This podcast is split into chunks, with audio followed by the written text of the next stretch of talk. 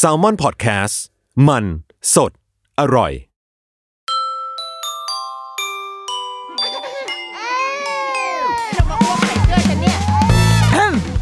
เดอะรุกี้มัมคุณแม่มือสมัครเลี้ยงกับนิดนก สวัสดีค่ะเดรุกี้มัมกลับมาอีกครั้งฮิวอันเนี้ยเราว่ามันเป็นต่อเนื่องนิดนึงแหละเมื่อสองสัปดาห์ก่อนเราคุยกับครูเมย์ใช่ไหมคะ แบบว่าถามตอบกันอย่างสะใจมากอะไรเงี้ยแล้วเราก็เลยเห็นแนวโน้มเห็นเทรนด์ของคำถาม ที่คุณพ่อคุณแม่สนใจเว้ยก็เป็นเรื่องการนอนเออซึ่งไอ้เรื่องการนอนเนี่ยเคยมีคนแบบตั้งแต่เรายังไม่ได้ทำพอดแคสต์อะก็เคยมีคน inbox มาถามจนเราเคยเขียนไปแล้วรอบนึง พอมีรายการพอดแคสต์ก็มีคน inbox มาถามอีกเว้ยไม่ไม่เชิงถามเขาบอกว่าออยากให้พูดเรื่องนี้บ้างอะไรเงี้ยเราก็เลยแบบจดเอาไว้แล้วแหละ อยู่ใน list ละว่าเดี๋ยวจะเดี๋ยวจะพูดเรื่องนี้ แล้วก็มันประจวบเหมาะกับว่าเทปที่ครูเมย์มาก็มีคำถามเรื่องการนอนอะ เยอะมากจนเราแบบ เฮ้ย เป็นสิ่งที่อยู่ในใจของแบบคุณพ่อคุณแม่ แทบจะทุกคนเลยมั้งที่อยาก อยากได้คำปรึกษาอะไรเงี้ย ซึ่งกูไม่มี เราไม่มีคำปรึกษาให้แต่ว่าเรารู้สึกว่าเทปเนี้ยเราอยากคุยเรื่องนี้ เพราะว่าอันหนึ่งเราเราเห็นแล้วว่ามีคนแบบอยากฟังอยากอยากรู้เรื่องนี้อะแต่ว่ามันจะเป็นในเชิงประสบการณ์ของเราละกัน เพราะว่าพอเราอ่านคำถามอ่านเรื่องราวของหลาย ๆ บ้านนะคะ เราสึกว่าเฮ้ยเราเคยผ่านจุดนั้นมา แล้ว เราก็ก็ผ่านมันมาได้ประมาณหนึ่งอะไรเงี้ยก็เลยอยากแชร์ละกัน คือเทปนี้มันจะไม่ใช่ไม่ใช่วิชาการและไม่ได้มีหลักการทางจิตวิทยาอะไรแล้วแต่ว่าเราอยากให้มันเป็นประสบการณ์มากกว่า ว่าเราแบบผ่านไอตอนที่เราฝึกให้ลูกนอนยาวอะไรเงี้ย มาได้อย่างไรนะคะ อืมโดยส่วนตัวเราอะ คือเราเป็นคนห่วงแหนการนอนมากเว้ยคือ คือแบบมึงเข้าใจไหมคือ เวลาก่อนจะมีลูกอะเรามักจะได้ยินแบบคุณแม่รุ่นพี่อะไรเงี้ยพูดกันแบบบ่อยมากว่า โอ้ยมีลูกนะ เดี๋ยวมึงไม่ได้นอนหรอกอะไรเงี้ยคือ คือมันดูเป็น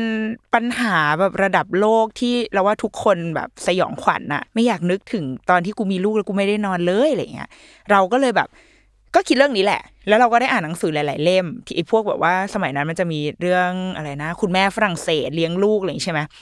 พอเราอ่านหนังสือเล่มนั้นเราก็แบบว่า เฮ้ย แม่งชิวอะคือเขาก็จะพูดถึงการฝึกให้ลูกนอนเองอะไรเงี้ยเพื่อให้คุณแม่มีเวลาไปทำอย่างอื่น เพื่อให้แม่ได้นอนด้วยตัวเองอย่างสบายใจอะไรเงี้ย เราก็เลยค้นพบว่าอ๋อมันก็มันก็มีทางออกนี่หว่า คือกูก็สามารถแบบฝึกได้นี่งั้นกูต้องฝึก คืออันนี้คือความตั้งใจตั้งแต่ตอนที่ท้องละว่า มาเดี๋ยวเราจะฝึกให้ลูกนอนอะไรเงี้ย เพราะว่าอันนี้คือเรื่องใหญ่ของของเรา คือเราเราเทคเอาเรื่องการนอนเป็นเรื่องใหญ่ ซึ่ง ไม่ได้จำเป็นว่าทุกคนจะต้องเอาเรื่องนี้เป็นเรื่องใหญ่นะแต่คือเรายังมีความเห็นแก่ตัวที่ว่าเราอยากนอน เราอยากนอนแบบ อยากมีชีวิตการนอนที่เหมือนเดิมอะเพราะว่าโดยปกติอะเราเป็นคนนอน นอนง่ายมาก คือหัวถึงหมอนนอนแล้วก็คือหลับหลับเลยหลับยาวไม่มีการตื่นกลางดึกอะไรเงี้ย ดังนั้น แค่ต้องคิดว่ากูต้องแบบ ต้องตื่นกลางดึกอะ มันก็ไม่โอเคแล้วอะนึกออกไหมคือแบบแม่งชีวิตกูต้องมาเปลี่ยนอะไรเงี้ย ดังนั้นเราเลยจะเอาจริงเอาจังกับการนอนมาก แล้วก็อ่านหนังสืออะไรอย่างเงี้ยค่ะ แล้วก็เตรียมพร้อมเพื่อจะรับมือกับวันที่ลูกอะมา แต่ทีเนี้ยไอตอนคลอดลูกมาแรกๆอะ หัวสมองเราจะไม่ได้คิดเรื่องการนอนหรอกเว้ยเพราะว่ามันมีเรื่องอื่นให้คิดเยอะแยะ คือแบบไอ้เชียลูกกูแบบต้องเดี๋ยวต้องกินนมเดี๋ยวต้องเข้าเต่าเดี๋ยวต้องปั๊มนม เดี๋ยวต้องเปลี่ยนผ้าอ้อมคือเอาตัวเองให้รอดก่อน คือยังไม่ต้องมาคิดเรื่องการแบบฝึกวินัยหาเหวอะไรทั้งนั้นอะคือ เอาให้แต่ละวันลูกกูผ่านไปได้ โดยไม่อ้วกไม่เลอะอะไรมันมีเรื่องเหล่านี้ให้คิด ดังนั้นเราว่าการนอนมันจะต้องมาพร้อมกับความนิ่ง เราเห็นในจากคำถามบางคนก็จะบอกว่าเฮ้ยลูกเดือนนึงแบบยังนอนเองไม่ได้คือแบบเฮ้ยเดือนนึงแบบใจเดี๋ยวก่อนเดี๋ยวก่อนก็ได้ เพราะว่าร่างกายมันยังไม่ stable เลยมันยังไม่นิ่งเลยอะตัวเราเองตัวแม่เองก็ใจยังไม่นิ่งเลย ลูกหนึ่งเดือนนี่คือกูยังแบบยังซึมเศร้าอยู่เลยนะ คือดังนั้น เราไม่มีปัญญาจะไปฝึกอะไรทั้งนั้นหรอกเราต้องแบบผ่านไอ้สเตจนั้นอะไปให้ได้ก่อน เมื่อ ร่างกายจิตใจมั่นคงแล้วอะเดี๋ยวเราค่อยเริ่มทำแบบภารกิจใหญ่ แล้วใช้ความตั้งใจที่เด็ดเดี่ยวอะไรอย่างนี้ทีเนี้ยตอนลูกเราอายุประมาณ 2 เดือน คือช่วงลูกเล็ก ๆ เราต้องไปหาหมอทุกเดือนใช่ไหมคะไปเช็คพัฒนาการแล้วก็ฉีดวัคซีน ตอนที่ลูกอายุครบ 2 เดือนเนี่ยไปหาคุณหมอนะเป็นวันแรกที่คุณหมอให้สัญญาณว่า เริ่มเลิกนมมื้อดึกได้แล้ว แต่ว่า คำที่คุณหมอใช้ก็คือเป็นการค่อยๆ คือเป็นการเริ่มคือไม่ใช่ว่า มึงไปเลิกมาเดี๋ยวนี้หมอไม่ได้พูดแบบนี้ แต่ว่าหมอบอกว่า ถ้าคุณแม่พร้อมอะทำได้เลยนะ ก็คือไม่ต้องปลุกลูกขึ้นมากินนมแล้วสำหรับแบบคนที่เพิ่งผ่านไปผ่านมาแล้วมาฟังนะ คืออีเด็กเนี่ยอีเด็กตอนเล็กๆอะเขาจะมีความกังวลกันในเรื่องแบบว่าน้ำหนักตัวเรื่องการขับถ่าย เพราะว่าในร่างกายเด็กอะมันจะมีสารเหลืองที่ที่เรามักจะได้ยินคำว่าเด็กตัวเหลืองอะไรเงี้ย ซึ่ง เราด้วยความรู้กูก็คือจำไม่ได้หรอกว่าอีสานเนี่ยมันคืออะไร แต่เอาเป็นว่ามันจะทำให้เด็กอะตัวตัวเหลือง แล้วอีความเหลืองเนี่ยทำให้ตายได้คือมันมันเป็นมันเป็นเรื่องทางการแพทย์ที่กูไม่รู้จะอธิบายยังไงเนาะแต่เอาเอาเป็นว่า worst case ที่สุดของความเหลืองอะคือตาย ดังนั้นพอมีคำว่าตายก็คือกลัวขึ้นมาเลย ดังนั้นเขาก็เลยอยากจะให้เด็กอะได้กินหนึ่งคือได้กินนมเยอะๆเพื่อที่จะได้ถ่ายออกมาเยอะๆไอความเหลืองเนี้ยมันก็จะปล่อยออกมาพร้อมขี้แล้วก็สองก็คือ กินเยอะๆก็จะได้เติบโตร่างกายโตแล้วก็ต้องการ เพราะว่าเด็กก็เด็กคุณจะโตขึ้นไงแล้วเดี๋ยวร่างกายเขาจะขยับได้เยอะขึ้น ความต้องการกินเขาเยอะขึ้นอะไรเงี้ยดังนั้นในช่วงแรก ๆ ของชีวิตก็คือเดือนถึงสองเดือนเนี่ยค่ะ เราคุณหมอส่วนใหญ่ก็จะแนะนำให้เด็กต้องกินนมทุกสามชั่วโมง ถ้าหลับต้องปลุก หลับต้องแบบงัดกันขึ้นมา ปลุกกันขึ้นมากินอะไรเงี้ยแม่งดูเป็นชีวิตในฝันมากเลยเนาะของแบบคนวัยสามสิบอะคือ เราเราเคยผ่านจุดที่ชีวิตเราต้องตื่นขึ้นมากินอะมึง ในขณะที่ตอนเนี้ย อยากจะนอนหิวแทบตายแต่ก็ไม่ยอมแบบกินไม่ได้อะไรเงี้ยเออเนี่ยเราตอนเราหนึ่งเดือนอะ เราต้องตื่นขึ้นมากินเว้ยเป็นชีวิตที่ดีมากๆ ก็นี่แหละ เราผ่านช่วงนั้นมาได้แล้วก็คือ ลูกมีการเติบโตที่ที่โอเค คุณหมอรับได้ โตอยู่ในเกณฑ์ คือบางคนถ้าเกิดน้ำหนักตกเกณฑ์สูงสูงตกเกณฑ์ อันนี้คุณหมอจะไม่แนะนำก็คือยังยังต้องให้ปลุกกันขึ้นมากินอยู่ แต่ว่าเอาถ้าพูดแบบไม่ต้องเอาทางการแพทย์อะไรอะ่ะมันก็เป็นเรื่องแปลกๆถูกปะการที่แบบกูต้องปลุกคนตอนตีสามให้ขึ้นมากินอาหารน่ะมันดูเป็นชีวิตที่ ไม่ใช่อะ เราก็รู้สึกว่าชีวิตลูกมันก็ควรจะเป็นธรรมชาติ เป็นวิถีชีวิตของมนุษย์ปกติที่เวลากินก็คือกินเวลานอนก็คือนอนอะไรเงี้ย ซึ่งสำหรับแนวทางที่คุณหมอ ให้เรามาก็คือสองเดือน ลูกน้ำหนักตัวขนาดทุกอย่างอยู่ในเกณฑ์หมดแล้ว เลิกได้ก็เลิกนะคะ พี่พยาบาลที่ห้องนมแม่ก็ พูดตรงกัน ดังนั้นเราก็เลยเอาตรงนี้แหละเป็นหมุดหมายในการว่าอ่ามากูต้องเลิกล้วก็เริ่มหาข้อมูลมากขึ้น เราจะมีหนังสือที่เราใช้เป็นไบเบิลในการการฝึกลูกนอนอะ มันมีหลายตำรามากเว้ยไปต้องไปเลือกกันเอาเอง มันมีหลายแนวทางอย่างที่ครูเมย์ก็พูดแล้วว่ามันมีหลายวิธีการมากและไม่ไม่ใช่ถูกไม่มีวิธีการใดที่ถูก แล้วก็ไม่มีวิธีการใดที่ผิด คือมันต้องขึ้นอยู่กับการเอาไปปรับใช้ให้มันเหมาะกับสไตล์ของแต่ละบ้านอะไรเงี้ยเนาะ แต่ว่าหนังสือที่เราใช้ในการฝึกลูกอะค่ะ เราใช้หนังสือที่ชื่อว่า The Happy Sleeper จริง ๆ ชื่อมันมียาวกว่านี้อีกนะ แต่ว่ามีคำขยายอะแต่ว่าชื่อจริง ๆ ของมันคือ The Happy Sleeper The Science-Backed ยาวมากมึงชื่อพับชื่อหนังสือโคตรยาว เอาเป็นว่าถ้าจะ search ก็ search นี่แหละ Happy Sleeper หน้าปกเป็นรูปเด็กนอนอถ้าเป็นรูปเด็กเต้นก็จะไม่ใช่ Happy Sleeper ก็จะเป็น Happy Dancer กูจะพูดทำไมอะโอเคอ่าอีเด็ก Happy Sleeper เราก็อ่านเว้ยซึ่งแนวทางในหนังสือเล่มนี้ค่อนข้าง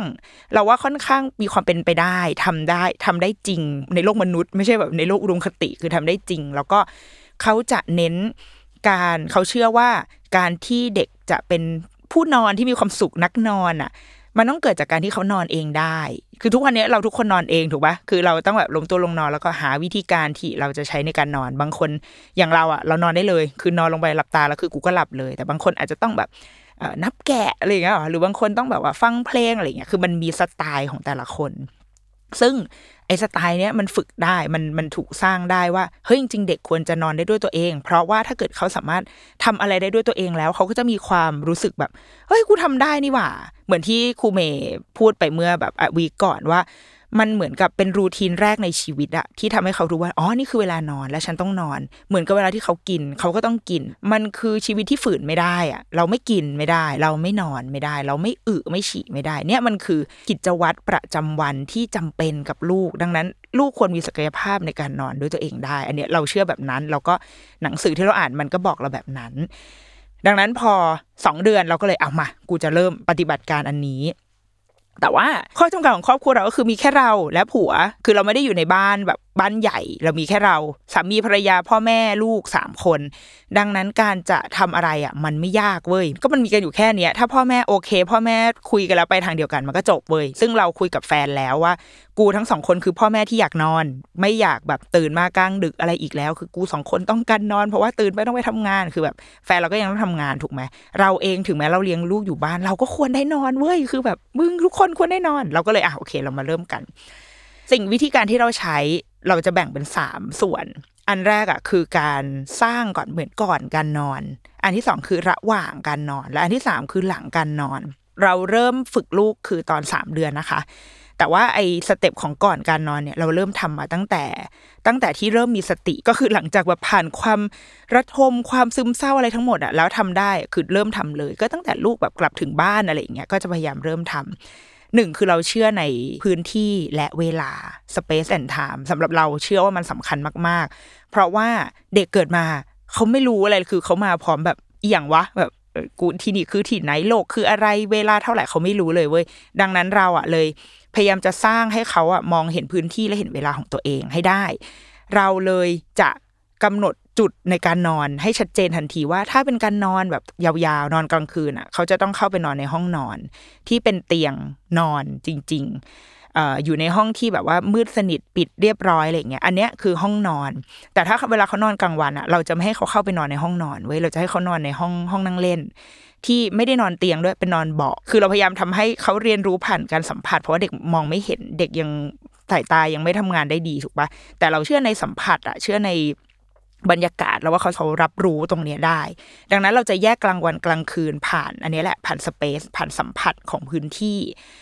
ลูกเราก็จะนอนอย่างเงี้ย ทุกวันตอนกลางวันที่มันเป็นยังมีแสงอาทิตย์จะนอนอยู่ข้างนอก เขาก็จะได้นอนในบรรยากาศที่สว่างอะคือยังมีแสงแดดอยู่ ถ้ามึงยัง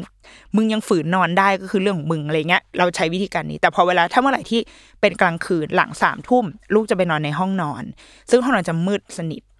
เป็นเปิดแอร์เย็นๆอะไรให้เขานอน อันนี้คือวิธีการที่เราเลือกใช้ แล้ว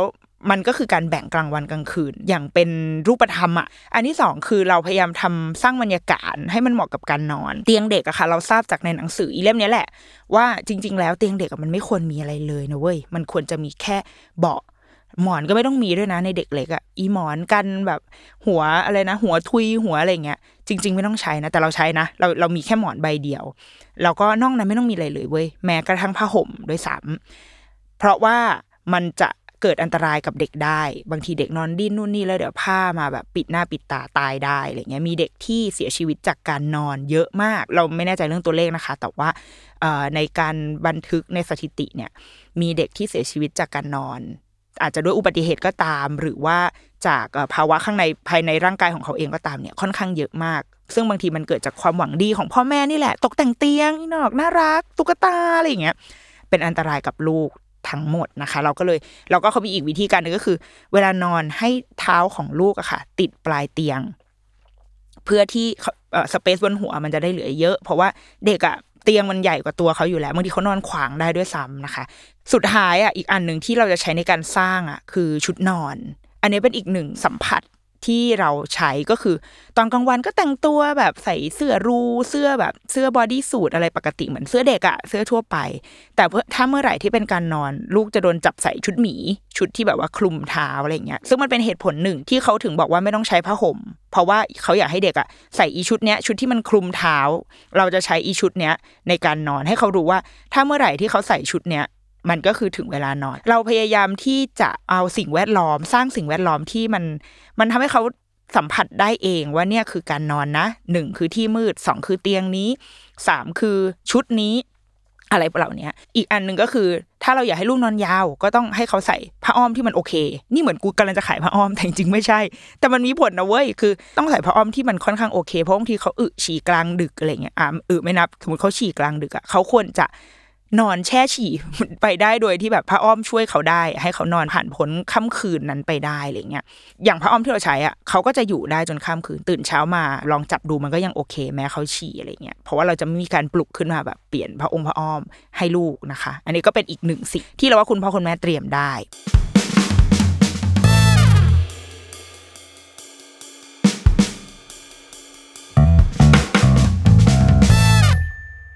ทีเนี้ยตอนที่เรามาเข้าสเตจการฝึกนอนเว้ย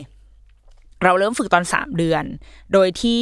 เราใช้วิธี cry it out ถ้าอย่างที่ถ้าเราฟังที่ครูเมย์พูดเมื่อวีที่แล้วก็คือเหมือนเป็นการที่อ่าปล่อยให้ลูกนอนเลย เพื่อให้เขารับรู้ได้ว่าอ่านี่คือเวลานอนนะแม่จะไม่มีอะไรให้กินนะอะไรเงี้ย ซึ่งเราก็ลองทำลูกเราคืนแรกแน่นอนร้องร้องแบบชีหายไว้ป่วงเพราะว่าเขาต้องเคยตื่นมาตอนตีหนึ่งตีสามแล้วก็มีนมให้เขากิน แต่วันเนี้ย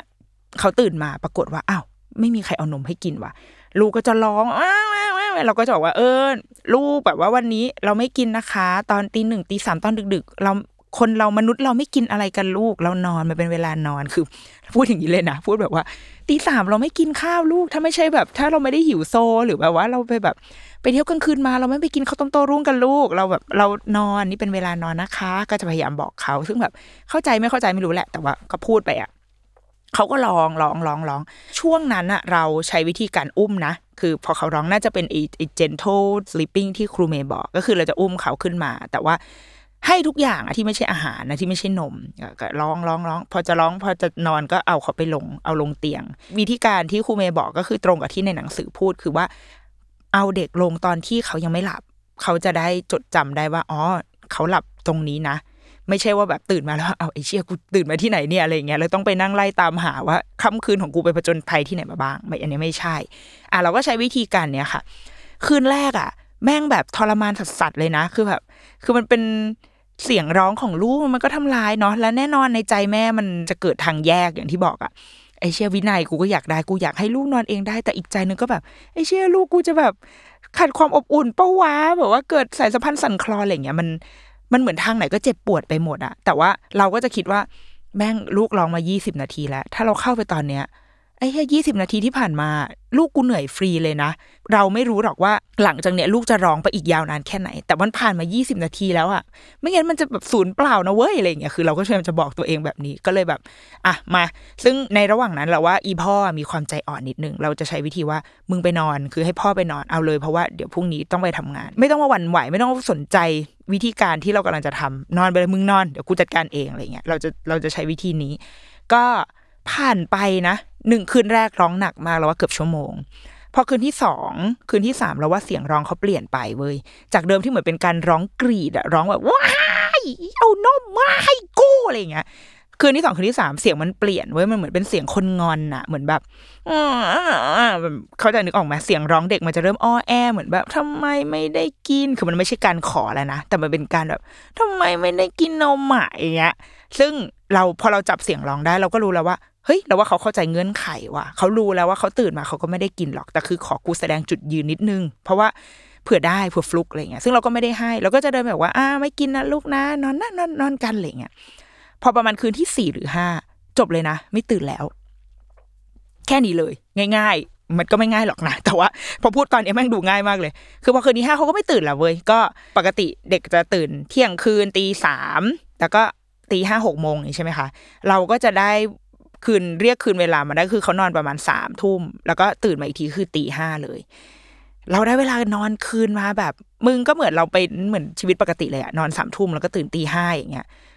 มันโอเคมากเลยนะเว้ยมันแบบ ไอเชี่ยเราได้นอนแบบนอนจริง ๆอะเราคือลูกลูกเราเขาจะนอนเตียงของเขาเอง เป็นเตียงเด็กที่อยู่วางอยู่ข้างๆเตียงเรา ดังนั้น เราได้นอนในพื้นที่ของเราอะ พ่อแม่นะเนี่ยหมายถึงพ่อแม่ ก็ได้นอนเตียงตัวเองไว้นอนกับผัว อยากทำอะไรก็ทำสิอะไรเงี้ย มันเป็นเราว่ามันเป็นแบบชีวิตที่แบบ โอ้ my god อย่างเงี้ยมันดีมากจากเดิมเราต้องตื่นมาปั๊มนมตีสามก็คือ ไม่ตื่นแล้ว เราก็ปล่อยให้นมแข็งไปเลย แล้วก็ตื่นมาอีกทีตีห้าเลยก็ยังสามารถเลี้ยงลูกด้วยนมแม่มาได้จนถึงสองขวบนะก็บางคนจะชอบบอกว่าเฮ้ยถ้าไม่ตื่นมาตีสามจะรอดหรือเปล่าอะไรเงี้ยโดยส่วนตัวเรานะ ด้วยวิธีการของเราเราเรานมเรายังโอเคนะตื่นมาตอนเช้าก็จะแบบนมแน่นๆหน่อยแบบว่าปั๊มนานหน่อย แต่ว่าก็โอเคก็ก็ผ่านมาได้อะไรเงี้ยทีเนี้ย วิธีการนี้ใช้ได้มาเสมอตลอดเลยเว้ย มีช่วงที่เป๋ไปนิดนึงคือตอนประมาณหกเดือนที่ฟันเขาเริ่มขึ้น คือเวลาที่เด็กฟันขึ้นอะ เขาจะแบบมันเจ็บอะมันเป็นสิ่งแรกอยู่ดีมีอะไรแทงขึ้นมาบนเหงือกอะไรเงี้ยมันเจ็บแน่นอนเว้ยเขาก็ตื่นขึ้นมาร้องไห้ร้องไห้ ซึ่งตอนนั้นมันตรงกับช่วงที่เราอะเริ่มกลับไปทำงานพอดี ดังนั้นเราก็จะไม่ค่อยมีแบบพลังกายพลังใจเท่าไหร่ เริ่มแบบไอ้เชี่ยไม่ไหวแล้วกูอยากนอนอะไรเงี้ย ก็เลยอุ้มลูกมาเลยเอาเอามาลงเตียงด้วยกัน คือหนึ่งคือเราอยากจะแบบ อยากจะปลอบเขาด้วยเพราะว่าเขาเจ็บ คือเราไม่อยากจะไปใจร้ายกับเขาในเวลานั้นน่ะ ก็เลยเอาเขามานอนกอดให้เปิดเต้าให้เขากินอะไรเงี้ย ปรากฏทำไปสองสาวันอีดอกติดจ้า คือกลายเป็นแบบ ทีนี้กลายเป็นว่าลูกไม่สามารถนอนด้วยวิธีเดิม นอนด้วยตัวเองเหมือนเดิมไม่ได้แล้ว ก็คือจะต้องตื่นมา คือเรามาสังเกตตอนประมาณแบบ ผ่านไปสักอาทิตย์หนึ่งอะไรเงี้ย เวลาเราเปิดนมให้เขากินอะ เขาไม่ได้กินนะ คือเขาแค่แบบเอาปากมาแบบถูๆคือเหมือนแค่ให้ได้ความพึงพอใจอะไรบางอย่าง แล้วก็หลับไปอะไรเงี้ย ซึ่งพอเราเริ่มได้สติเราก็แบบไอ้เชี่ยไม่ได้ละ สิ่งที่กูทำมาทั้งหมดประมาณแบบหลายเดือนที่ผ่านมาไอ้อยู่ดีมาพังเพราะสิ่งนี้ไม่ได้เว้ย พอฟันเขาเริ่มขึ้น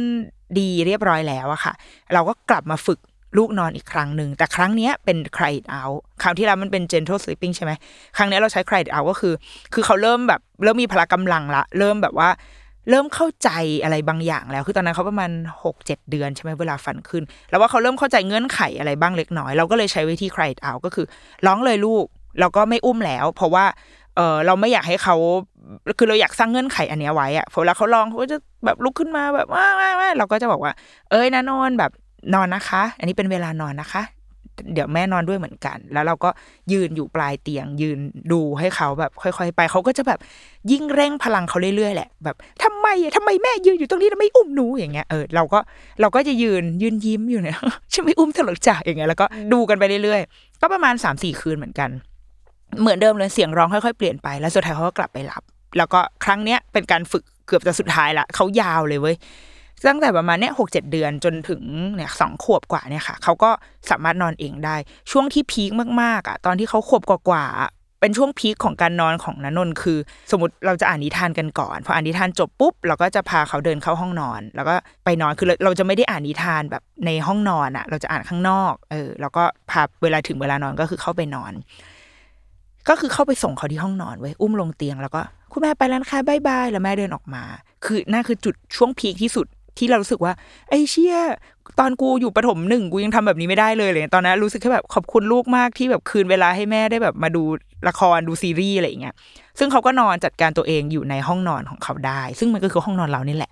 แต่ทีนี้มันก็จะมีจุดที่ตอนเขาประมาณสองขวบเราก็เริ่มงองแงคือเด็ก terrible two เนาะเรารู้สึกว่าเขาต้องการเรามากขึ้น แล้วก็เราอยากเปลี่ยน เราอยากจะสกินชิปเพิ่มขึ้นอะ กับลูกนิดนึงอะอยากจะมีโมเมนต์แบบว่านอนอ่านหนังสือด้วยกันอะไรอย่างเงี้ยอยากใช้เวลาอยากให้ช่วงเวลาของการอ่านนิทานกับแม่มันเป็นช่วงเวลาที่สงบ แล้วก็น่าจดจำเป็นช่วงเวลาที่เขารักอะไรเงี้ยเราเรารู้สึกว่าอยากให้มันเกิดภาพนั้น เราก็เลยเปลี่ยนยุทธวิธีใหม่ คือไม่อ่านนิทานข้างนอกแล้วเพราะอ่านข้างนอกมันก็มีแสงไฟเขามันมีแบบอะไรรบกวนอะ มันมีบรรยากาศอื่นมารบกวน ก็เลยเปลี่ยนใหม่ว่างั้นเราเข้าห้องเปิดไฟอ่านหนังสือ แล้วก็นอนอ่านหนังสือไปด้วยกัน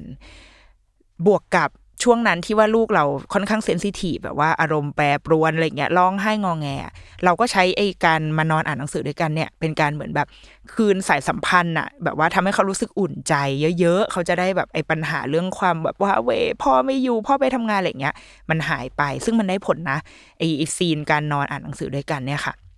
แต่ทีเนี้ยมันก็เลยเป็นปัญหาที่ว่า พอเรานอนด้วยกันอะเขาก็เลยจะแบบ ไม่ยอมกลับไปที่เตียงตัวเองแล้วเพราะปกติเขาไม่เคยขึ้นมาบนเตียงพ่อแม่ กลายเป็นว่าเขาไม่ยอมกลับไปที่เตียงตัวเองเว้ยเราก็เลยต้องแบบอ่าโอเคแบบ นอนนอนก็ได้นอนอยู่เตียงนี้ แล้วพอเขาหลับเราก็จะอุ้มเขาลงไปลงเตียงเขา แต่บางทีเราก็รู้สึกว่าเราเหนื่อยเว้ยเพราะว่าเขาจะไม่ยอมนอนถ้าเราไม่อยู่ด้วยเขาจะต้องแบบคุณแม่หลับไปด้วยกันค่ะอะไรอย่างเงี้ยซึ่งแบบแม่ยังหลับไม่ได้ลูกนี่มันสามทุ่มแม่ยังมีอะไรต้องทำอีกมากมาย จานก็ต้องล้างงานก็ต้องทำอะไรเงี้ยเราเหนื่อยมาก แฟนเราก็คือ นอนหลับแบบตั้งแต่สามทุ่มตื่นมาตอนเช้าคือได้นอนสิบชั่วโมงอะเป็นชีวิตในฝันอนามัยมากๆ แต่แบบซึ่งมันไม่ได้ไงโว้ยกูมีงานต้องทำอะไรเงี้ยเลยคุยกันกับแฟนว่าอะไม่ได้กูต้องกลับมาแบบมาฝึกกันอีกครั้งคุยกันใหม่ ซึ่งคราวเนี้ยครั้งแรกที่เราฝึกลูกเราใช้ gentle sleeping ใช่ไหมครั้งที่สองอะเป็น cry it out แต่ตอนเนี้ยเขาอายุสองขวบกว่า เราคุยกันได้แล้วเว้ยเราพูดกันรู้เรื่อง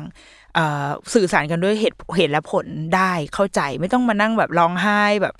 ใช้การกักขังบังคับ เพราะว่าอย่างตอนเนี้ยต่อให้เราขังเขาอะเราปิดประตูอะเขาก็ออกมาได้นะเว้ยเราเรากั้นเตียงไม่ให้เขาปีนเขาก็ปีนได้แล้ว คือตอนนี้เขาทำทุกอย่างได้แล้ว ดังนั้น มันไม่มีเหตุผลที่จะใช้การกักขังน่วงเหนียวมาดีลกัน ตอนนี้ต้องคุยกันด้วยเหตุผลละ ดังนั้นวันที่เราจะเริ่มฝึกเราก็บอกว่า อ้าวนนนวันนี้ต้องนอนเตียงตัวเองนะคะ คุณแม่อ่านนิทานจบปุ๊บสามเล่ม นูลงไปนอนเตียงตัวเองนะคะ คุณแม่จะนั่งอยู่ตรงนี้เป็นเพื่อน วันแรกเขาก็แบบเหมือนเดิมอะคือเด็กเมื่อจะต้องถูกเปลี่ยนพฤติกรรมมันมันต่อต้านแน่นอนเว้ยมันก็แบบว้าร้องไห้งอแงร้องไห้งอแงวิ่งเข้าวิ่งออกวิ่งเข้าวิ่งออกวันนั้นคือ นอนกันแบบสี่ห้าทุ่มอะเออใช้เวลานาน แต่ก็นั่นแหละ ผ่านไปประมาณสองถึงสามวัน เขาก็เข้าใจเว้ยเขาก็พอถึงเวลาอ่านนิทานจบปุ๊บเขาเข้าใจแล้วว่าอ่านจบสามเล่ม เขาก็เดินไปปีนเข้าไปที่เตียงตัวเองเพราะตอนนี้เขาปีนได้ แล้วก็นอนแต่เพียงแต่ว่าเขาขออย่างเดียวว่า ขอให้คุณแม่หย่อนมือเข้าไปในในเตียงเราให้หน่อย คือยื่นมือแบบผันซี่กรงเข้าไปในเตียงเขาเราก็อ่าได้ได้คุณแม่หย่อนมือ เขาก็จะแบบเอามือมาจับจับรูปรูปเราแป๊บเดียวแหละ แล้วนางก็หลับพอลูกหลับเราก็ลุกออกไปได้ จะไปทำอะไรก็ทำอะไรเงี้ย ซึ่งแบบ ณตอนเนี้ยก็รูทีนของเขาก็จะเป็นแบบนี้เลยอาบน้ำแต่งตัวแปรงฟันอะไรเสร็จปุ๊บเข้ามาอ่านนิทานอ่านนิทานแล้วก็ลงเตียงไปหลับเอง วันไหนที่เราแบบว่าต้องอยู่ข้างนอกจริง ๆ คือรู้สึกว่าแบบเฮ้ยไม่ได้แม่มีแบบอะไรที่ต้องทำด่วนมากอะไรเงี้ย เราก็จะคุยกับเขาเลยว่าณนนท์ เนี่ยบ้านเราเนี่ยมีแค่นี้นะลูก นี่คือห้องเพราะเราอยู่คอนโดถูกปะนี่คือห้องนะ เดินออกไปสิบเก้าเดินให้เขาเห็นเลยนะ เราเดินออกไปสิบเก้าเนี่ยแม่นั่งอยู่ข้างนอกนะลูก เราอยู่ห่างกันเพียงสิบเก้าเท่านั้น ถ้าหนูรู้สึกคิดถึงแม่หนูตะโกนเรียกแม่ แม่จะส่งเสียงมาจากข้างนอก แม่ไม่ได้ไปไหนเลยคือ คือบอกแบบข้อเท็จจริงเลยอะเราก็บอกว่าอะมาลองดูนะ คุณแม่จะแง้มประตูไว้ คุณแม่นั่งอยู่ข้างนอกเขานอนอยู่บนเตียงเขาเขาก็จะตะโกนว่าคุณแม่เราก็จะแบบ นะนอนคุณแม่นะนอนคุณแม่นะนอนอย่างเงี้ยวนไปลอยรอบจนหลับ เออ ซึ่งอันเนี้ยก็ก็ใช้ได้ในวันที่เราแบบว่าเฮ้ยเราต้องอยู่ข้างนอกจริงคือบางทีเราไม่รู้ว่ากูทำไมกูต้องเข้าไปนอนโง่ๆอยู่ในห้องอะคือแบบทำไมกูต้องเข้ามานอนตรงนี้แล้วเดี๋ยวเราหลับไงคือเรายังต้องทำอะไรอีกมากมายที่ข้างนอกห้องอะไรเงี้ย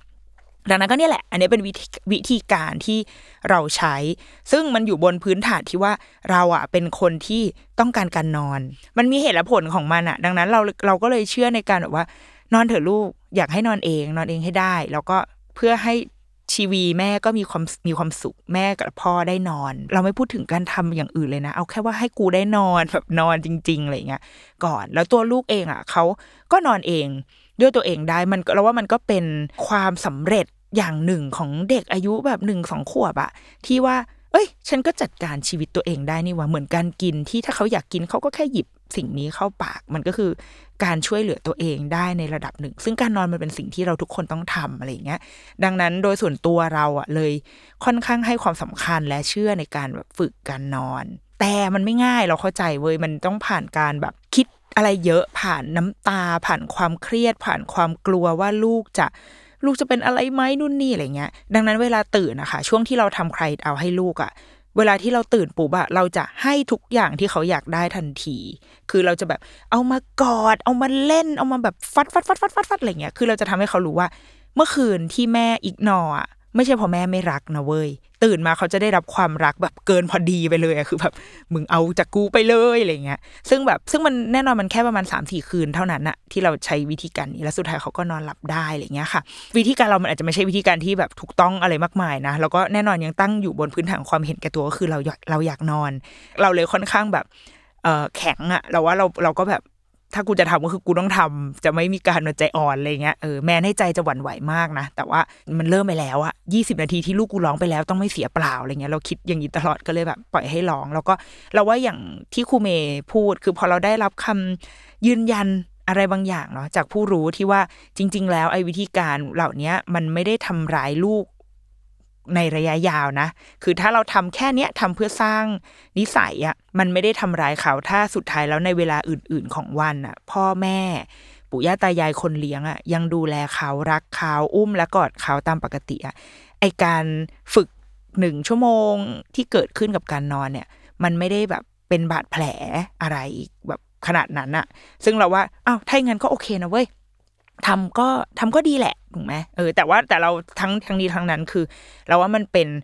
เอ่อเป็นจุดประสงค์ที่แตกต่างกันของแต่ละครอบครัวแน่นอนนะคะ แต่ว่าเราก็ไม่ได้อยากให้คุณแม่แบบ เครียดมากนะ แบบว่า โอ๊ยแบบจะต้องทำให้ได้อะไรเงี้ยเราว่าขึ้นอยู่กับลูกด้วย อย่างที่ครูเมย์บอกว่าเด็กแต่ละคนมีไทป์ที่ไม่เหมือนกัน แล้วว่าลูกเรา มันอาจจะอยู่ใน หมวดที่เป็นแบบเป็นเด็กง่ายอะเป็นเด็กเลี้ยงง่ายประมาณหนึ่งดังนั้นพอสร้างเงื่อนไขอะไรไปแล้ว ใช้เวลาไม่นานมากในการแบบยอมรับเข้ามา ซึ่งถือว่าเป็นบุญเก่าที่กูก็ช่วยอะไรไม่ได้ ที่แบบขอบคุณนะลูกนะ ที่แบบว่าที่ที่ง่ายกับแม่อะไรเงี้ยในขณะที่บางทีมันก็มีเรื่องอื่นที่ยากเหมือนกัน แต่ว่านั่นแหละมันมันขึ้นอยู่กับเด็กเว้ยดังนั้น ถ้าบ้านนี้ทำได้ แต่บ้านเราทำไม่ได้ ก็ไม่ต้องเครียดเว้ยก็ค่อย ๆ ไป แล้วก็ อยู่ที่จุดประสงค์อยู่ที่เป้าหมายของแต่ละบ้านเว้ยแล้วแน่นอนว่ามันก็คงมีราคาที่ต้องจ่ายเหมือนกันแหละ อย่างตอนที่เราปล่อยให้ลูกร้องเราก็แอบกังวลนิดหน่อยเนาะจะมีผลอะไรไหมแต่ซึ่งที่ครูเมย์บอกก็คือก็ไม่ได้มีผลอะไรขนาดนั้นนะเออมันมันได้อย่างก็ต้องเสียอย่างแหละเออดังนั้นเราว่าขึ้นกับความสุขของแต่ละบ้านขึ้นกับความความสุขของแต่ละครอบครัวของแต่ละพ่อแม่ของแต่ละลูกเลยเว้ย แต่ว่าสุดท้ายคือแล้วว่ายังไงเด็กๆก็ไม่ควรถูกปล่อยผ่าน ไม่ว่าเราจะใช้วิธีการไหน หรือไม่ว่าเราจะเออเขาเรียกอะไรยืดเวลาที่จะทำเรื่องเนี้ย ให้มันเเดี๋ยวเดี๋ยวค่อยทำแล้วกันเราลูกโตหรืออะไรก็ตามอะสุดท้ายมันก็จะต้องมีวันที่ที่เราฝึกเขาอะไม่ว่ามันจะถูกยืดไปขนาดไหนก็ตามอะไรเงี้ยนะคะ เราเคยคุยกับคุณครู คือเขาบอกว่าสัมผัสแรกคือเด็กๆอะควรที่จะ ได้ทราบรูทีนของตัวเอง การมีรูทีนที่มั่นคง จะทำให้เขาไปต่อได้ ก็คือ ถ้าคนเรารู้ว่าวันนี้เราจะต้องทำอะไรบ้าง เราจะใช้ชีวิตได้ดีอะวันไหนที่เราแบบเอ้ยวันนี้ทำอะไรดีวะไม่มีนัดความเป็นไปได้มันเยอะไปหมดอะเราจะทำอะไรก็ได้ในเวลาที่เราได้มาอะไรเงี้ยซึ่งจริงมันไม่ใช่ เขาบอกว่าการที่เราสร้างกิจวัตรประจำวันให้เด็กคือสิ่งสำคัญมากขั้นแรกก่อนที่จะ ทำพัฒนาการอื่น ๆ ให้มันไปต่อ ดังนั้น เด็ก ๆ ควรรู้เวลากิน รู้เวลานอน เวลากินนม เวลาอึฉี่อะไรเงี้ยทำให้มันเป็น routine นะคะ ถ้าเราทำได้อะในใจเด็กจะมั่นคง แล้วเมื่อเขาเมื่อใจเขามั่นคงเขารู้แล้วว่าอ๋อเขาตื่นมาตอนเช้าจะประมาณนี้แหละอะเล่นอยู่แถวนี้ออกไปเดินสวนนู่นนี่แล้วก็มีกลางวันแล้วก็ได้กินข้าว ตอนบ่ายเราก็เล่นเล่นเล่นเล่นตอนเย็นเรากินข้าว ตอนกลางคืนเราเข้านอน แล้วก็วน loop กลับมาใหม่ไอช่วงเวลาที่เป็น slot slot เหล่านี้เขาก็จะไปครีเอทีฟของเขาอะเขาก็จะไปท